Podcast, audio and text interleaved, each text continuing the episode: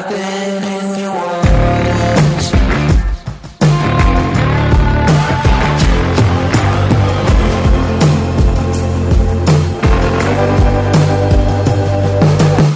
everybody, welcome back to another episode of Altruism Theory, and this is episode 9. If you're excited for this coming episode, and you should be as well, because we are going to be talking to you guys about this crisis, you know, the COVID 19 crisis. So, how can we actually uh, make the best out of it, and as well as, you know, emerging uh, as winners out of this crisis? you know, at the past few um, podcasts, I've been talking to you guys about emerging as the winners of this crisis, but then we didn't actually go into the details of how can we actually do that, and as well as the specific uh, takeaways and the things that you should take note about the strategy and the technique and the things to take note uh, while we are you know fighting or combating this uh, crisis at the moment. So without further ado, let's jump straight in into this podcast right now. So in this podcast, I'm going to be talking to you guys about three main points. Uh, quick and easy and a very you know run and gun type of podcast that I'm doing right now, and I'm going to be I'm going to be sharing three points. And the first point is protecting your downside. I think many of you have been hearing this from me as in protecting your downside, protecting your downside. But then this word is downside, downside, downside sounds negative, right? It sounds very like so. What is my downside? All right. So basically, what does your downside means is very simple. Is that many of you must have heard this word called downsizing, right? So when you downsize, the meaning of downsize is that where you are not able to work, you don't have an income coming in, yet you still have expenditures, right, to pay off. You have still have home mortgage to pay off, your car loans to pay off, your credit cards to pay off, and that is what we call downsizing, right? So if you uh, watch the news, especially in American news, they use this word very frequently, especially in this crisis where they say that, oh, uh, now I got downsized. So that's the um, meaning they're trying to say is that they got out of job, they have no more pay, but then yet they still have expenses to pay off. So when you are going on a downsize, you if you don't have a rainy day fund to protect your downsides, which is your downside where you yourself are you know being held back at uh, making money, but then you still have expenses to pay off, right? What comes next is if you don't have your rainy day funds, what happens? So this is a question to think about. Maybe you have to sell your house. Maybe you have to, you know, sell your things, sell your jewelries, and just to be able to pay off your expenses, right? Your living expenses. So this is something that we should take note, and as well as uh, something that I feel is not very common. As uh, Singaporeans, we ourselves we want to be safer, right? We ourselves are more financially uh, aware. Yet not many Singaporeans are actually doing it, and people have been complaining, say, "Ah, yeah, uh, why do I have to save for retirement even? Because the government has already been doing it for me, right? They have the CPF and I am already saving. Why do I need to save again? Because the moment you put your money into CPF, don't treat it as a retirement fund, don't treat it as a saving, but treat it as an investment that you cannot take out. All right, so that is a different perspective, and then you you yourself have to still save a, a lump sum where you can be able to pay off your uh, money expenses for at least six months, right?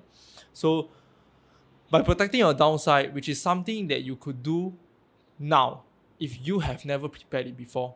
So, it's good that you have it now. If not, it's something that you should be um, putting out. You know, it's something that you should be doing to get your lump sum for your six months of expenses right now and that is more important because you know that the next crisis is gonna come, right? The next market crash is gonna come, the next recession is gonna come, and the next pandemic is gonna come, but we don't know when. And that is why it's so powerful to actually keep a rainy day fund to protect your downside, to protect, you know, uh, your risk of losing out, your risk of losing money, the risk of, you know, going bankrupt, the risk of putting you out of the game. So this is a very common topic that has by Robert Kiyosaki, where he mentioned about being in the game. So the key of being in the game is not to zero out, right? So definitely you need a sum of money to never let you zero out. Is to always keep you in that game where you can actually put yourself in a position to win, a position to have a chance to even win, right? If you are you yourself zero out, bankrupt, and go out of the game, it's very, very, very difficult for you to come back into the game again, right? So that's one thing that we should take note. And the second point that I want to share with you guys is that if you are in a business, you are doing you are in a F&B business, especially right now, and you are in a marketing business, you are a financial consultant, a property agent, you are self-employed in the gig industry, right? This is super, super important to you. So hear me out, right? Whether or not it's right or wrong, it's up to you to uh, determine, right? Because to me, what I say is right to me, and what you know and what you think is right is right to you, right? Nobody's wrong at that. Because perspective is always right. So for me, if you're in the business, from right now onwards, you can see the power of listening to the needs of your customers.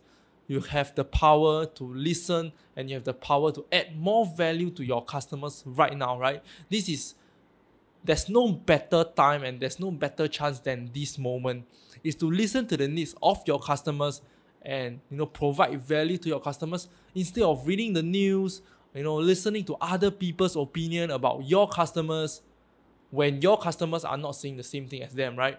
So just a very uh, simple example is the McDonald uh, example is that McDonald understood the needs of uh, his customers and in return they provided tons of value, right? They have a lot of measures that set in place to make sure that they can continue uh, to operate in this situation, even though they have stopped about two to three weeks because of the rising cases in the McDonald cluster that they don't want to create. Last but not least, uh, this is something that is a very personal opinion of mine where I actually hire a personal coach, right? I have a personal mentor. I have someone that I can approach. You don't you don't only need to have one mentor, you have multiple mentors, and particularly you need to have that one mentor that you can approach to guide you out of situations, right? To guide you out of crises, to guide you out of the things that you don't know how to deal with right? You get what I'm trying to say? I feel that it's very beneficial because by having a coach, by having someone have done it and been there, and you know, teaching me and guiding me towards uh, success, it can actually shortcut. And actually, that is why um, there are people that's willing to pay because uh, I'm willing to pay this uh, little sum of money for me to prevent myself from losing more, right? Just imagine if I make the mistake that cost me more than how much I pay the personal coach, right? How much I pay my mentor or whatnot. So definitely that's something that is uh, good to think about and something that you can keep in mind is that having a coach, having a light right in your tunnel in the front to actually guide you and to you know give you pointers and advices when you're in a crossroad or where you're in situations where you don't know what to deal with and I feel that it's very beneficial to have a personal coach so he can lead you out. Why do I say this and what is this podcast uh, trying to say? So what is the meaning behind, right? So like one one thing that Gary Vee says, I feel that is particularly important is that don't hear what I say, but watch what I do. So this is something that I feel that many people should sink it in into their mind is that today if you watch all the marketers, right, and you watch all the businesses and all the people selling you courses and selling you um, you know, ideas and dreams about, you know, becoming successful, look at what they are doing. Don't hear what they say.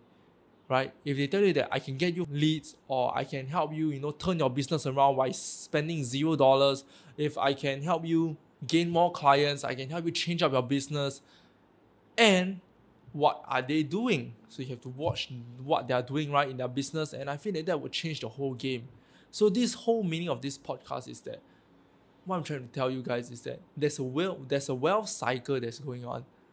All right, in every single crisis, in every single uh, recession, in every single market crash, there is a wealth cycle. There is something that is circulating this whole economy, right? Which is money. And then in this recession, people that don't know how to manage their money versus people that know how to manage their money, right? This is called opportunity cost. So what happens is a very classic example is that during a wealth cycle, a wealth transfer, right? Things will happen two ways. First is there are people that will become millionaires. There are people that become richer, right? There are people that, you know, become super wealthy. And on the other hand, there are people that become broke. There are people that become poor from where they are. And there's a reason why. Because they don't know how to manage their money and they are not ready for it. Okay, so if you're really interested to know more about uh, wealth transfer and the ideology behind why I say this, uh, give me a comment down below that you want to find out. You know, DM me, let me know, and I should think if I maybe I will do this video uh, regarding why and the ideology behind what I say regarding wealth transfer. I'll just uh, give a snippet. There's many things regarding this um, wealth transfer, right? There's context versus content. So, what are we actually selling? and what are we actually doing, which is more important. So if you are interested to find out more, I will share it uh, in the next video. If you guys comment down below whether or not I should make this video, and we shall find out. So this whole podcast is talking about wealth transfer, right? So whether or not you're ready or not in this crisis to be prepared for the next crisis, these are the three cents that I have and something that you could look forward to to prepare yourself for the next crisis or the next market crash. So I hope you guys are doing well and I will see you again.